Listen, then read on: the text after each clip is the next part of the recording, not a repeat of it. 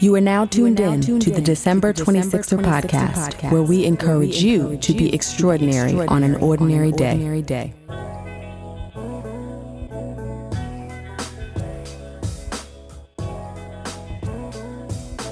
What's up, 26er family? Welcome to another episode of the December 26er podcast. I am your host, Delisha, and this episode features Lucinda Cross. Lucinda is an entrepreneur, motivational speaker, and best-selling author.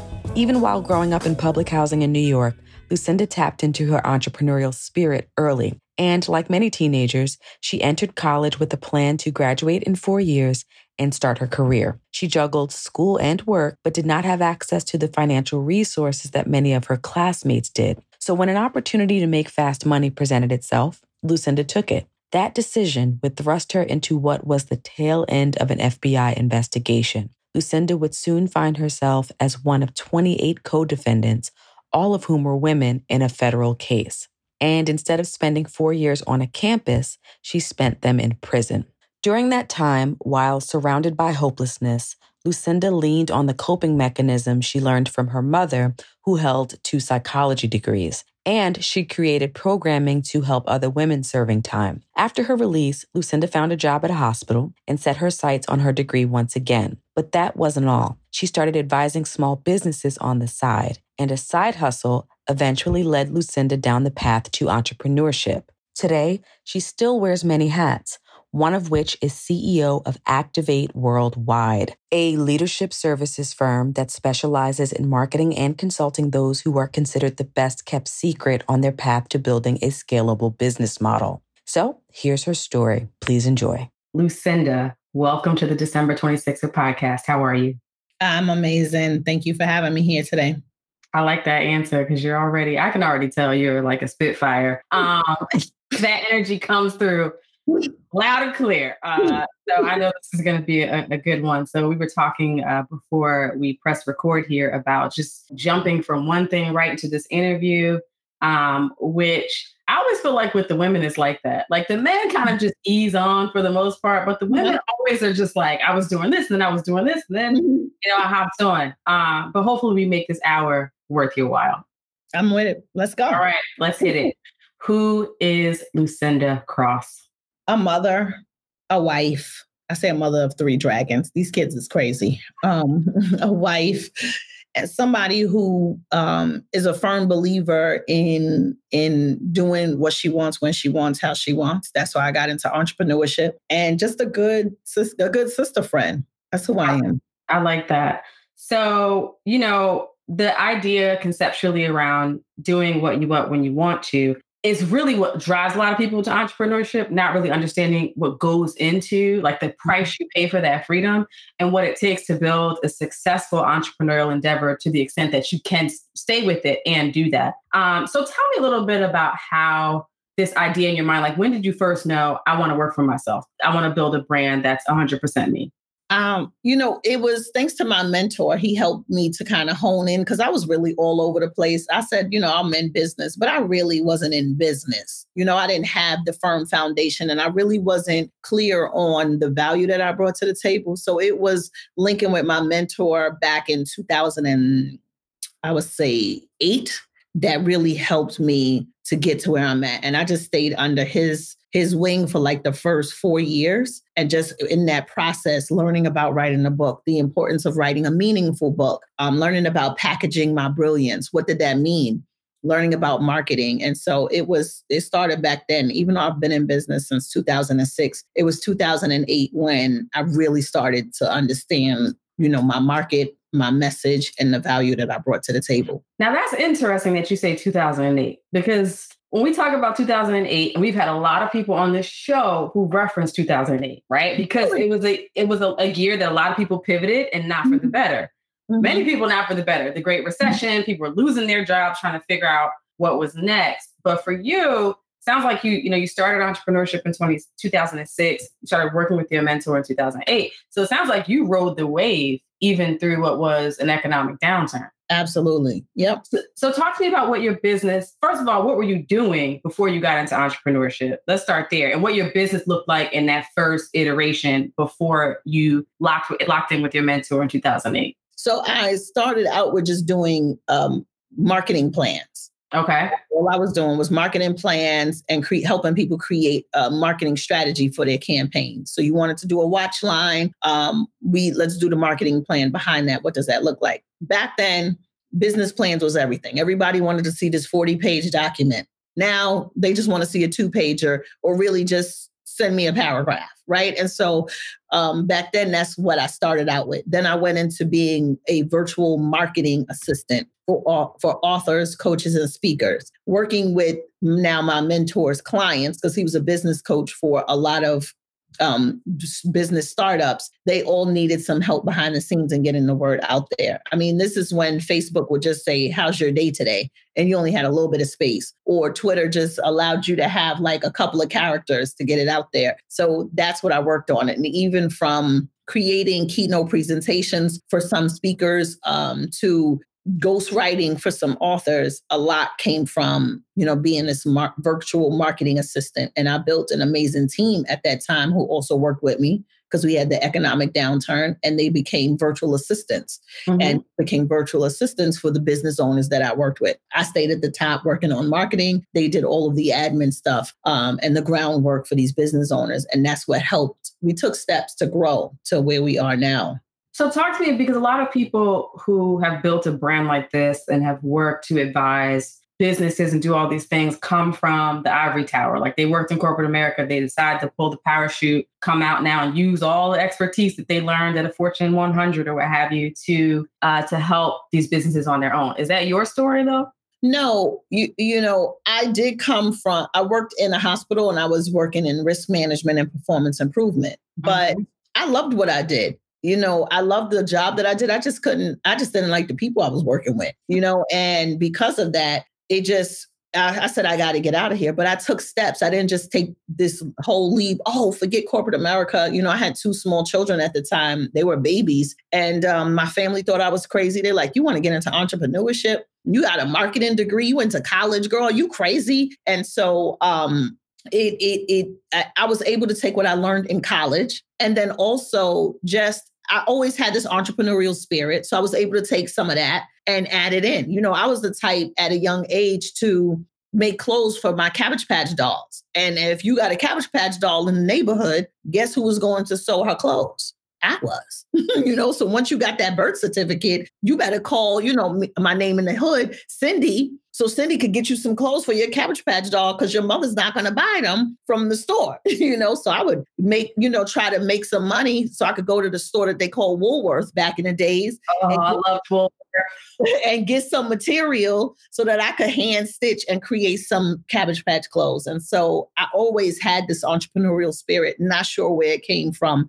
My mother allowed us to just be creative She's a double psychology major. And so, you know, for her, she's like, if you can grab the clouds together, you're amazing, Lucinda, go for it. You know, so she was that type of mom. But um, that's how, you know, it, I use just the, the skill set of understanding people and not making things complicated. And I would hear how people would just make things complicated when it came to their business ideas. And I said, well, really, if you do this, this, and this, it can happen you waiting for this approval for this 40 page business plan. Let's go out there and try to let's sell the fish dinners first, see if people like it. And then we go back to this 40 page business plan. Which, and I want to talk about the the proverbial fish dinners as well. But going back to your mom, like growing up with a double psychology major, like as a mom, like let's talk about what that was like as a as a kid uh, especially like growing up in a black household, you don't hear that every day, right? So what what was your environment like growing up? So it was she because we grew up in in the projects, New York City housing. Um, and at that time it was community based. So you didn't know you were poor. You just in a community. You know, you like, oh, we just everybody's cousins, brothers, and and everything. And so um in the household, she it's how do you feel this morning? So you may, I'm gonna be serious. The psych double psychology major, I think she needed a psychologist herself, but I'm the oldest of four, right? And I'm the only girl. Mm. That was the problem. And so it's like I have to be mom number two. And so either you wake up and it's like, how do you feel today? How's your energy? What are you, what colors are you feeling? Are you focused on green and whites? You know, what are your thoughts? Did you journal today? Um, you know, and so it was everything was about tapping into some type of project that she was working on. She mm-hmm. also had me typing up her uh, psychology reports. So I'm reading this stuff as well because she's teaching me to type on the typewriter at, as a young kid. Um, she's teaching me how to do meditation um, as a young kid, and just, just she's teaching me the importance of hugging trees, you know. But then there's also spankings. So it was mm-hmm. like, wait a minute. So while we can't have a discussion about why I did what I did, why we have to go and result to spankings. So I started now using reverse psychology on her. So it's kind of a crazy household because it's like you're upset and you're making me upset. And now I feel like I need to lie so that you don't be upset anymore. And so now I'm getting a spanking because I'm using what she wrote in her papers on her. So it's, it's a crazy household. It's kind of, and, kind of, kind of and, crazy. And being the oldest, particularly the oldest and, and female, comes with a lot of responsibility culturally, right? In a, in a lot of ways. So dealing with that, and then you've got the added responsibility of essentially playing added administrative assistant and subject to your to your hmm. mom. So were mm-hmm. you like one of those kids who's like 18, I'm out of here? Like, was that your plan to get out as soon as you graduated? Absolutely. I wanted to get out as soon as possible, you know, because it was, I felt there was a, a lot of responsibility on my back that I didn't want to have. I felt like I wasn't living my childhood. And I was like, you know what? I'm out of here. You know, as soon as I get a job, I'm out of here. I don't care what age I am. You know, I'm I'm getting out of here. And so um that was a goal. So, what did that look like for you? Was it straight to college? Did you detour, move out, work for a bit? Like, what did that trajectory look like? I started to do like little odd and end jobs that didn't work. You know, Burger King, I got fired, you know, the second day because somebody didn't have enough money for food and I gave them the food anyway. And I did it again you know, a kid was like, Well, mommy, can I get this? And she was like, Well, we don't have enough for that. And I was like, Just take the burger and the shake. It's not a big deal because, you know, and so I got fired for giving away food, which was dumb. I think that was my second day. Um, you know, so I had like these little odd and end jobs, but college was, we have a very strong, uh, a lot of the females in my family um, is, is go to college and go to more college and go to more college and then get a good job, get married, maybe some more college. Mm-hmm. Okay. So that's the, the background. So for me, it was like, all right, I'm just doing college one time and then I'm going to live my life. Mm-hmm. But, you know, it, it, that was the goal. Okay. So let's talk about like getting out of the house. You, you know, you're working these odd, odd and end jobs. You're like, I'm going to college uh, one time, getting this one degree. But what did you envision for your career at that station in life? I wanted to get into entertainment law. Okay. That was a passion. I wanted to get into entertainment law. I wanted to be behind the scenes to check things out. And, mm-hmm. you know, at that time I was like, oh, I could get free LL Cool J tickets, you know, if I could be his lawyer, you know, but um it was, it was, I wanted to do entertainment law, but my mother couldn't afford for me to go to college. You know, mm-hmm. she afford to pay for the books for me for school. So that was also a challenge, you know, mm-hmm. because mm-hmm. now I have to watch the kids because she's going to school and more school and more school. And then I have to go to school myself and I have to go to my part-time job at the movie theater. Mm-hmm. So it was a lot. So you're you're juggling all of that and you know you you talk about now and it's it's in your bio a decision that you made that was a detour in your life. So can you tell me about that? Yeah, I said, you know, you know, in college there's tons of negative opportunities that are presented to you and for me I took a, one a yes, you know, and a yes to decide to take something from one location, bring it to another location, get paid and do it again if I felt like it was good and and I was safe. And so I did that. Um only because I said, you know, if I can shorten if I can lessen the load on my mother, you know, financially, although it was a two parent household, my mother was the dominating one in the household. My mm. father, coming coming from the army, in and out, you know, with jobs, sometimes working, sometimes not. She was the dominant one, and she showed it. Like she less like crushed his balls. Okay, but um, and um, for me, I was like, if I could lessen the load, make my own money, get it in a lump sum, use it so I can buy books because here I am, I'm in a private college. And because she didn't want me to go away, I wanted to go to an all black college. She didn't want me to go away. And I kind of resented her for that. And so here I'm in a school with no one who looks like me, no one sounds like me, no one comes from my background. They're driving to school. I'm taking the bus, plus I'm walking smelling like popcorn. They're buying their books. I'm photocopying my book. It was just for me, not an excuse to take the wrong route, but it was easy for me to say, I can just do this over a course of a couple of days and make how much? And I mm. said yes. And after a number of times of going and doing it because I felt that it was easy, I'd rather take the risk in doing that than sticking it out and working hard, which I should have um, for what the opportunity that I had. But with that struggle mentality, even in a new atmosphere, it didn't. It, it I didn't shift. I didn't shift. I just felt like I didn't belong. And um, I now started making money, and now I'm feeling like I belong. Now I could buy my books. Now I could get the cabs to take me to school. So now I'm fitting into what looks like success and looks like a quote unquote college student, but my mind wasn't there. And now my mind shifted to this quick money that I can make. And a couple of months down the line, second semester hits, the federal government comes knocking on my mother's door. I'm supposed to be bringing my brothers to school. And then that was it for so as it took instead of graduating in four years, I'm in federal prison for four years. Wow. So I, I want to unpack this a little bit because, you know, I've spoken to people, people that I know and love and care about, friends who've told me in recent years, we've been out of college now, you know, 17, 16 years, what have you. And they said, you know, I did some things in school I'm not proud of. Uh, just to eat or just to be able to buy my books or just to be able to stay in. And I think that's like the the dirty little secret that like you work hard, you go to these schools, right? And we we we're touting all this rah rah, we belong here and we could keep up, but there's this socioeconomic element that not only do people not look like you, but they have resources that you don't have, and the stress that that can put on anybody, let alone a teenager who's not yet even equipped to make sound decisions. um, yeah, oftentimes is making they're making choices based on the pressure of trying to keep up. It doesn't excuse bad choices, right? But that pressure of like, I don't know how I'm going to pay for X, Y, and Z. I'm trying to figure out how to not only get good grades, I don't even have the book to start. And that drives people to do things in a way that they may not have chosen to do them if they weren't under that kind of pressure. Um, in your instance, and, and I've heard these stories like a dozen times over, and a lot of people come out unscathed you know, like never caught. Thank God I was never caught, yeah, etc. Yeah. They have the stories, but for you, four years in federal prison.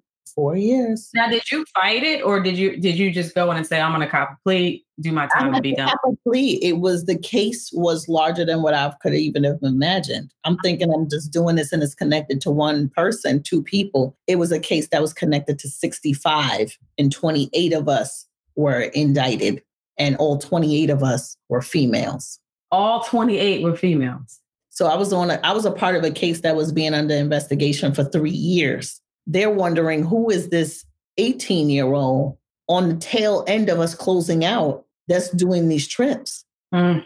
And why we can't catch her. So you like your your photo was probably on the board somewhere with with strings and how she connected to this. Mm-hmm. This is a whole case, an international case based out of Chicago who's this little one coming from New York? And what is her role? Wow. So when you decided, okay, you know, clear, I'm part of a larger enterprise that I didn't, I didn't even understand. I've got to take this plea deal and I'm I'm going to prison. What was your thought at that point? Like, were you thinking this is it for me? Like, my life is over, or did you see it as like a finite moment in time, or did you have no like? Were you just in shock? How were you processing that? I was just in shock. I couldn't believe it. I just wanted to go home. So at 18, the only thing you're thinking is, you mean to tell me my mom can't come get me? I jammed myself up so bad that my mother, you know, mom could get you from anywhere. you know, mom or dad can get you from any. You mean to tell me my mom can't come get me? I can't, we can't talk about this like from my home. Like, let, put me on punishment. Like, you really gonna put me in here? And so my my perception of prison was really, really, really bad mm-hmm. crime mm-hmm. criminals are here, not people who make these mistakes. And I've met women in there and young women in there who just were connected to the wrong person, who were at the wrong party, who decided to, you know, and so it was just, it was just shocking to see what was going on inside. But I didn't feel like I belonged there. I was like, uh, when do I get out? Like in a couple of months? Like, how does this work? Like, mm-hmm. I, can I get home by Thanksgiving? Like, how does this? So it was, it was tough. And coming from a family with women who were so hyper focused on education, how did that play out? Right. Because you hear these stories and sometimes you hear families like rally behind the person like we're to go we're to do this bit with you right we're to support you we're to put money on your books we'll be there and these other families that are like these are your poor choices it's not how our family should be reflected see you when you get out where did your family fall on that spectrum this is not how we should be reflected see you when you get out so you were really on your own do what you got to do so it was and- my grandmother who sent in $25 for my commissary and she still, I see her today. She will slap my hand if I remove the $25 money order. I said, Grandma, who goes to the post office? And why are you still putting $25? But anyway, and my mother, you know, who was there. My father was still there. You know, my brothers, she didn't let them, she let them think that I went to the military. She didn't tell them. Um, she let me do that when I came home. But um, the rest of the family was history. Not one letter, didn't receive a phone call, not a photo, not commissary, nothing. So how does one so we all know those years between 18 and you know 22 are formative years no matter where you are experiencing them. How do you transition into adulthood in a federal prison? What what was that like for you? Um well, one, you are supported. I was supported because one, I they're like, oh, that's that's little New York. That's half pint over there, you know, and I was in there doing my psychology. you know, I'm like, I- I'm doing reverse psychology. I got them doing all kinds of journal writing and let's talk about it and meditations at eight guys you know so it was the creative little crazy new yorker who was out there being this life coach to grown women and having them do vision boards on the compound because there was no programs like that either it was horticulture, but I'm in New York, so I'm not growing anything, and parenting. I didn't have any children or cosmetology, but I didn't desire to work on anybody's hair because I didn't want to have to get beat up if I burned somebody's scalp with the perm. So I was like, I'm staying away from this stuff. But um, it was the activities that my mother would do to me and the stuff that I would read in her papers that I would just use as my own little workshops inside. And that was part of my, you know, my stamp inside as this young positive individual who was looked out for. Don't, wow. Don't mess with little New York. Leave her alone. So it really honestly, it sounds like was the start of the brand that you now walk in every single day. Absolutely. So at the time, let's say I don't like to focus too much on the negative experiences in, in people's lives because there's so much more of your story. But at the time, as your sentence is coming to a close, what was your vision for your life when you got out? Did you think, okay, what I'm doing in here, this is a part of what I'm supposed to be doing when I get out? Do you think I'm just going back to school? What was your plan? To go back to school to try to get um, a good job mm-hmm. um, and figure out what opportunities I have. I knew that I wanted to get into business. I wanted to open up some type of innovation school that was different um, because I seen such a lack mentally with the women that were inside. I was like, if we we need some type of life empowerment, you know, like it's just it's just really sad you know, I've seen women of all ages, and I was like, wow, you know, I learned that when I was eight, you know, so it was, we need a school. And so I wanted to create a creative school to start raising young girls in a certain way mentally um, to be ahead of the game and be strong, but couldn't get into school because I had a record, you know, and so got into business later on. But I also experienced the the challenges of not getting the support when I came home because people were treating me like I was a virus you know, you say, oh, you did some time, they grabbing their purse. I'm like, listen, I, I, I had nothing to do with a purse. Okay. You know, they grabbing their purse, they oh my God, she's she's dangerous, or you know, or you know, they're wondering, so what was it like? Were you touched inside? Do you still like men? You know, and it was like, wait a minute, I'm the same way. Time just passed by. I'm the same way, you know. So right, and which is why I don't like to get into like the sensationalized questions about um prison. And, and one thing, and I've brought it up on this show, I've been inside a federal prison before as a volunteer. And some of the most brilliant people I've ever met, people who are a product of their circumstance, you know, third generation incarcerated or got just caught up in the wrong crowd, you know, at a young age. But some of the most brilliant ideas that will never be unleashed outside of those walls because they're, you know, because of choices that have been made. Um, so now your experience of coming out and having a vision, but this is, you know, before people were talking about ban the box and all this other stuff and having uh, being sullied by a record. How were you able to start to put the pieces of your life together in your career? I was just determined to not be a statistic. So I mm-hmm. was so focused on fighting against the government and the odds that they set of what you can't have that I wanted to see if I can if I can do it and do the mm-hmm. opposite, you know, and not be the statistic. As soon as I got into the halfway house, they was like, well, just make sure you don't do anything to F up and go back to prison. Mm-hmm. I was like, well, actually, I was just going to go sign up for college this afternoon. Like, damn. But, you know, so it was, it, I had a determination to remove the number from my name and become Lucinda Cross. Mm-hmm. So we we all know that like there are challenges to overcome uh, once you've been locked down. What was the first thing that happened where you could start to see the light in the tunnel? It was, I would say, it was getting my first couple of paychecks mm-hmm. and feeling like I was a part of society. You know, getting into a job um, where at that time my supervisor and my boss at that time was like, listen, nobody needs to know your business. So where did you start? Where was this job? So this job was at a telecommunications company. This okay. is before I got into the hospital. The real light was when I got into the hospital job. Then I was like, "Whoa, okay." It was really, it was really nice. Um, um, because a lot of the female directors, higher ups, they were all females and they were minorities. And I was like, whoa, okay, it's good to see y'all here, suited up. But the, my first job working in a telecommunications company in Queens, Queens, New York, and starting to receive those paychecks um, because in prison you get you're getting paid pennies. You know, your paycheck may be like four dollars and sixty eight cents, and you're like, "Whoa!" You know, but to see a real paycheck, and I'm like, "Wow!" You know, and opening up my first bank account ever. Mm-hmm. Thanks for bringing that up, man. Mm-hmm. That that that's wow. That was my moment. Opening up my bank account with my first couple of paychecks. And the reason that I asked that question is because you know, for some people, it may not be, we all have these traumatic experiences. For some, it may not be incarceration.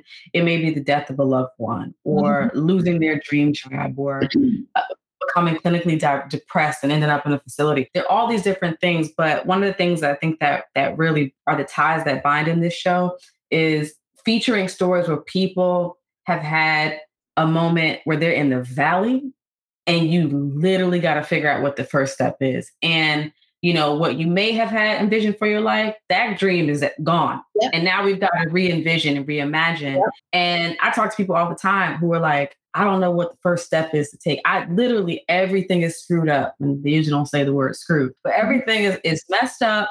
And I don't even know what the first thing is. And one of the things that I'm committed to, my messaging is that if you just stay the course, a new vision will reveal itself. And it doesn't reveal itself mm-hmm. often all at once. Mm. It's it's the little light that turns on first. That this is okay. Oh.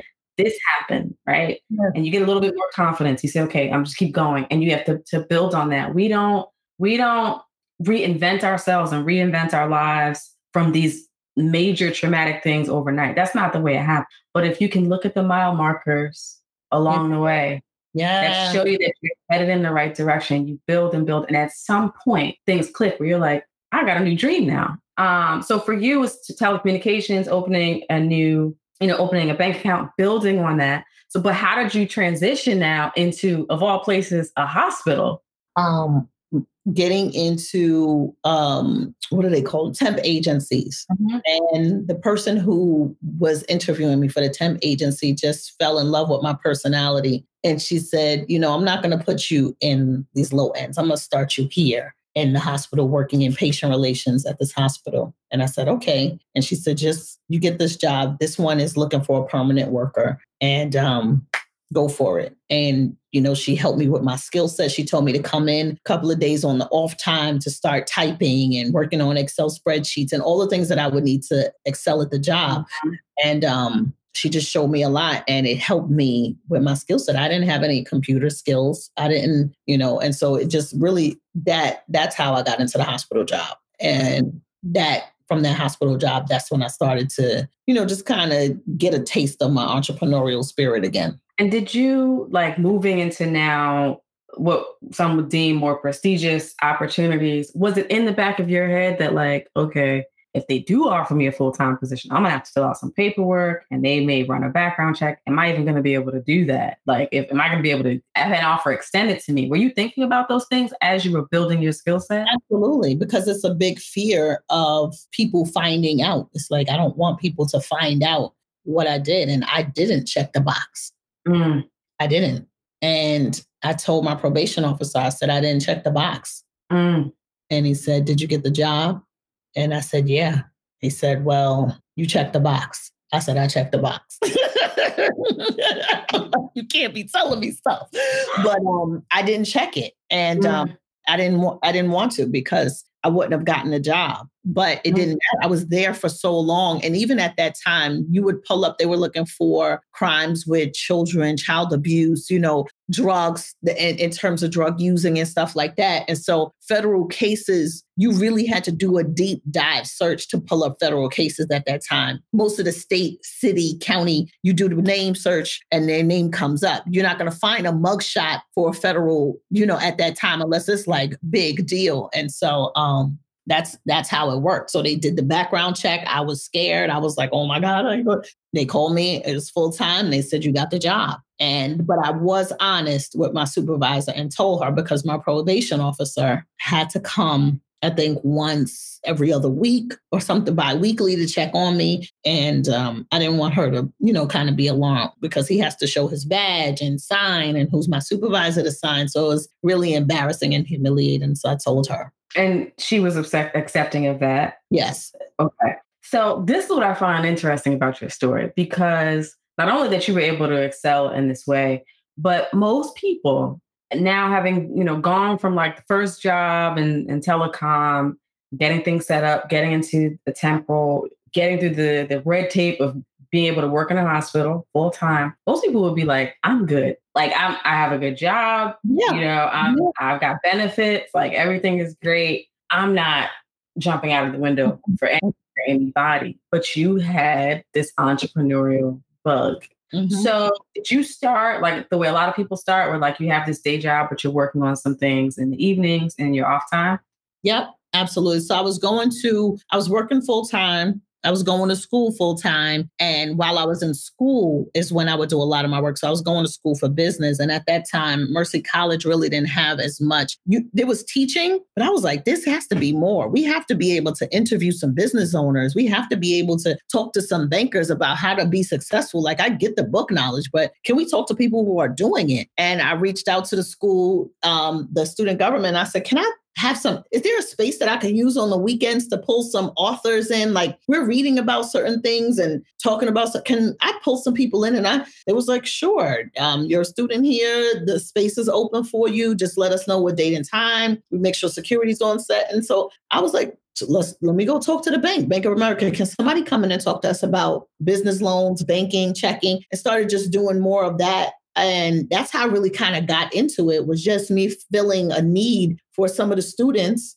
that was on campus mm-hmm. who were like, all right, we got the book knowledge, but how does this all work? You know, and that's how I started diving into it. And the more I did it, um, the more I said, well, you know, business owners was like, well, you, um, people were like, well, my friend want to start a business. Can you help them with their business plan? And I was like, sure. And started getting paid for that. And now I'm doing that on the side. So I got the side hustle doing the business plans and the marketing plans and more people sharing. And I started connecting. The, the people at the bank was sending me referrals at that time because I was a college student. And um, and it was like a lot of people come here, they want loans, but they don't have the business plan. Is this something you can do? Yeah.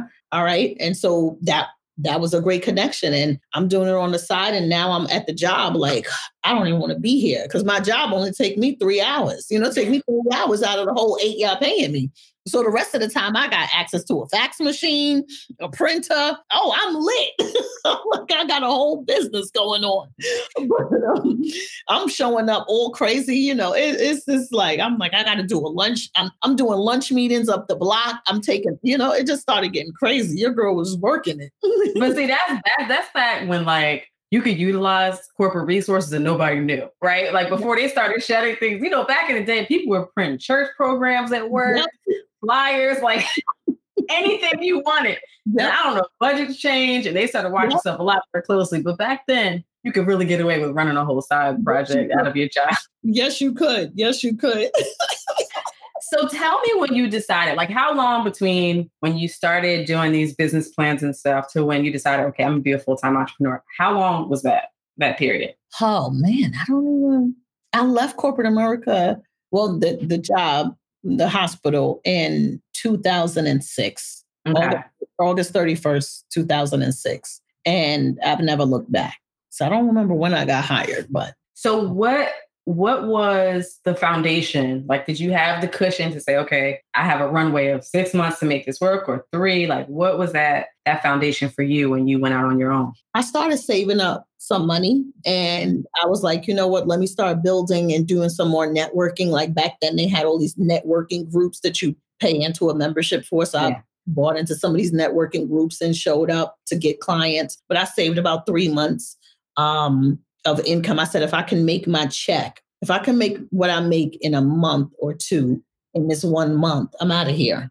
You know, and I mm-hmm. kind of challenged myself. So I didn't really have a strong nest egg, but it was just more of the determination because I seen that there was a demand. And if I could do more time, if I had more time to do it, I'd make more money. And it, it, it worked like that. And one thing I want to call out about what you said is that you spent money to mm-hmm. network or and otherwise because i think sometimes people like in this like digital media era especially now people come up with these great ideas and they don't want to spend any money like they don't want to invest in marketing themselves building out their network so often what people do is they come up with something they put it on the the internet, right? Facebook, IG, you know, I'm launching my brand and all the homies say congratulations, right? This is so dope, you know, go sis. And then when the clients don't come, they're like, okay, you know, what do I do now? Not realizing that you have not really invested in business development. Like announcing on social media is not a marketing strategy. and I'm going to beat that dead horse until people get it. Yes. Yes. Yes, yes. I had to pay for uh, coaching. I had to pay for networking. I had to pay. Listen, a post on Facebook is not going to do it. That's it's not, not going to do it. Building. That's not relationship building. It's not. tagging me on tagging 93 people. Tag me and you and I'm not your friend and we're blocking you. Completely. So, so, so, yes, like people. So I think that's one issue that a lot of entrepreneurs have early in the journey, just not investing in the business development piece and getting out there. And another issue that I think happens a lot is people not knowing how to appropriately set rates, right? So they have the decent profit margins. And and something that I, I read in my preparation for this interview is you saying you almost ended up homeless because you didn't know your worth. Mm-hmm. And can you tell me a little bit about that? What you meant by that? So, you know, my mentor brought me to the table. This is the beauty of being able to invest in your time, your money. And even with my mentor, I didn't have to invest money, but I did some work, right? And but he brought me to a million dollar table, mm-hmm. multi-million dollar table with other business coaches. And I created, uh, was able to create a joint venture with one of them. And um, that joint venture afforded me the opportunity within the first, I guess, two years of me just starting out my business to make six figures if I did it right. And I kind of I procrastinated, not kind of, I procrastinated on the proposal because I had this um perfectionist um, mentality. And because I had the perfectionist mentality, I kept wanting to fine tune, double check, cross, you know, make sure the teasers instead of just submitting it. And I've already ran the pilot with the the company, um, the joint venture partner. So I already was equipped to do the job. But when it came time to submitting the proposal to make the joint venture official and expand my business to like thousands and thousands of other coaches, um, I procrastinated on it and missed the deal. And wow. I missed the deal. I went in such a deep depression and also a deep jealousy mode because the person that she did do the joint venture with actually took my process. They gave my process to them to do. And this person, all they had was a yes. I had the skill set, the talent. I've, I've done the pilot for a couple of months already, for six months. I was getting paid more than I've ever had before. And all I needed to do was submit the proposal to make it official. And we had a date that it would be exposed to her market. But I didn't follow through. And that delay set me back. And here I am, carb told, lights off, sending my kids over to my mother, um, just in a bad space, you know, and literally had had to move, you know, going back to my mom's house, you know, so it was a lot because that depression just set, you know, I was just like, how could I, why did I, what's going on? Where was this fear of success, fear of failure, fear of rejection? I self sabotaged myself. And because I just couldn't get myself back up, it was just, I was missing out on money. I didn't want to do business. I just was like, oh, and um, it took a lot to climb out of that space because now you're broke and literally hungry. And now, like I shared, you know, in my story, I say that that Halle Berry haircut I had was looking like Celie from the color purple, you know, and I was like, not Celie though. Because back then, that's when perms was in. Now I'm not putting a perm in for nothing. But back then, you had to have you. you if you wasn't fried to the bone, okay. Listen, we were all on that six week relaxer schedule. Hair done every two weeks. Smell, Everything was slick. Smelling burnt scalp smelling like burnt bone chicken. Always. But one of my favorite quotes is perfectionism is the highest order of self abuse. And a, a lot of big dreamers and visionaries also on the other end of the spectrum, we suffer from that. So it's always this internal turmoil of like, I have these really big ideas, but I want everything to be just so before mm. I launch. And um, one of my other one of the other quotes that, that resonates with me, and I've mentioned on this show before, is founder of LinkedIn, I believe, who said, if your brand is perfect when you launch, you waited too long. Right. Something. Isn't yeah. That? So I think we we often miss out on what is a golden opportunity because we're we're always trying to tweak and make sure that it's just right. But I don't necessarily blame us as individuals for that because I think culturally it's just been ingrained in us also that like you have to be twice as good to get half as much. So mm-hmm. we also want to present, we always want to present at 130, right? We don't want to turn into 75%. We want to be better than. Um, and oftentimes I think that mentality, which I'm not, I'm not ignoring the fact that that is true in a lot of spaces. We have to be um, much better, but sometimes we are handed an accelerator. Like we're handed an opportunity that can launch us to the next level, and we have joint ventures or partners who can help push us and yep. move things along a lot more quickly. And we got to separate ourselves from that philosophy of like, I don't turn this off. Like you said, you had a track record already. It literally was just a yes. And anytime you are building anything that's bigger than yourself and you're trying to expand and grow, the shoes are always going to be a little bit too big. And you yep. just have to get comfortable with walking until you grow into them. That's right. So, how did you pivot after having that experience of losing so much, you know, because of a missed opportunity? How did you pivot and get back on your feet? I had to rebrand. I had to rebrand, remarket, reposition. I shut everything down and started over. So, you started over and you built what is now a successful, sustainable, activate. Yep. Tell me what your brand looks like today. So my brand today is something that is, I say it supports those who consider themselves the best kept secret. And the brand is now being formed, it's a platform that supports you in building your credibility, building your visibility, and building your profits. And we focus on those three areas because um, a lot of people want to be seen and heard, but it's like, what's your message? Mm-hmm.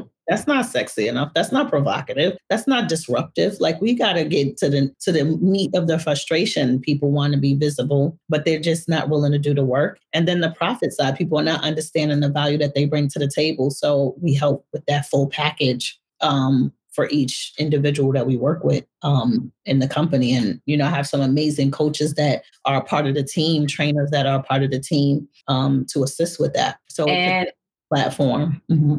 And you've written books as well? Yes. So my latest book is The Big Ask. That's the one I want everybody to get. It's on Amazon. The Big Ask 21 Keys to Get Everything You Deserve and You Desire. Just learning how to ask. You know, we talk about getting your ass together. Um, don't be an ask hole. right? Um, we talk about get your ass. um, we talk about um forgot my other one. Don't be an asshole. Get your ass together. It's like 21 keys. They're all super dope, but I have my favorite keys in there. But um, it's definitely a book to read for everyone. So I want to shift gears a little bit um, because you mentioned growing up the dynamic that you've seen, you saw with your parents, and then also your experiences um, of, of the life that you've built, and clearly you're driven. And to let to lead a company, we know requires a strong, you know, personality. And one of the things that women in your position often talk about is success out in the world, but an inability to find success personally in mm-hmm. relationships.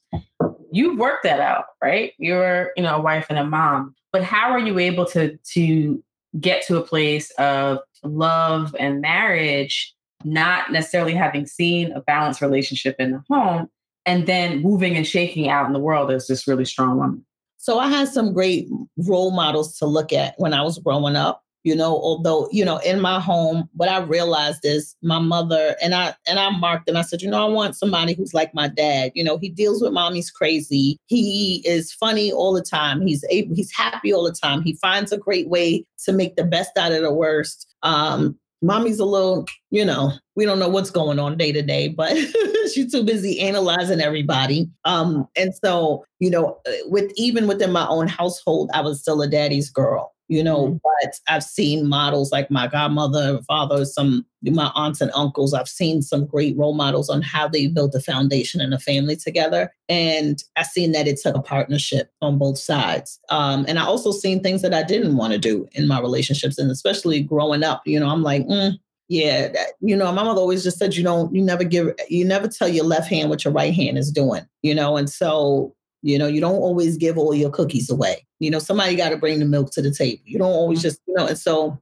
with that type of mentality, I said, you know, I'm always looking for partnership, but make sure that I'm happy. Mm-hmm.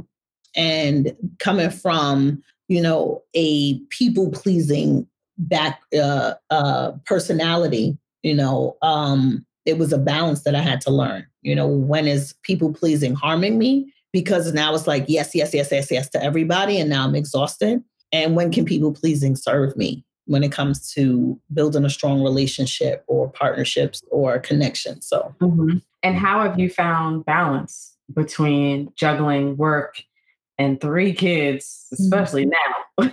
Um, so you know, my oldest is 19, my daughter's 16. Mm, the one who's made this blended family, he's 10. Um, and there there is balance because I had to make time for myself. Like I have like a kindergarten schedule. So mm. I nap time, snack time, fun time, you know, work time. And so, you know, I can't, I'm not getting on social media if I'm not working on the profit side, the income producing side of my business. Um, then also I'm deliberate on when my kids are around or when my husband is around, taking the time to be attentive. Before you know i'm having i have used to have my laptop everywhere my i'm on my computer all day you know and so i had to start to edit my life.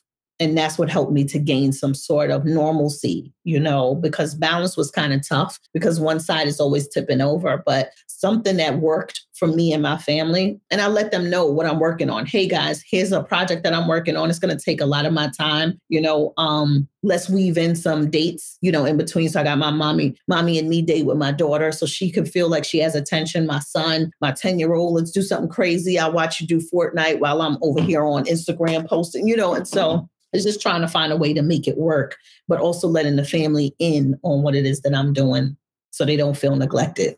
And what I think is important, like to highlight, is I think sometimes this grind culture is like we feel like if we're not running after every opportunity and on 24 7, that prosperity can't come to us. Like mm-hmm. we're always reaching. And to me, the energy around that is lack. If, th- that's my personal belief. If you feel like you got to be running 24 7 and I can't turn down anything, you are yep. coming from a place of lack. Yep. And if that's the energy that you put out into the world, it's never going to be enough. Right.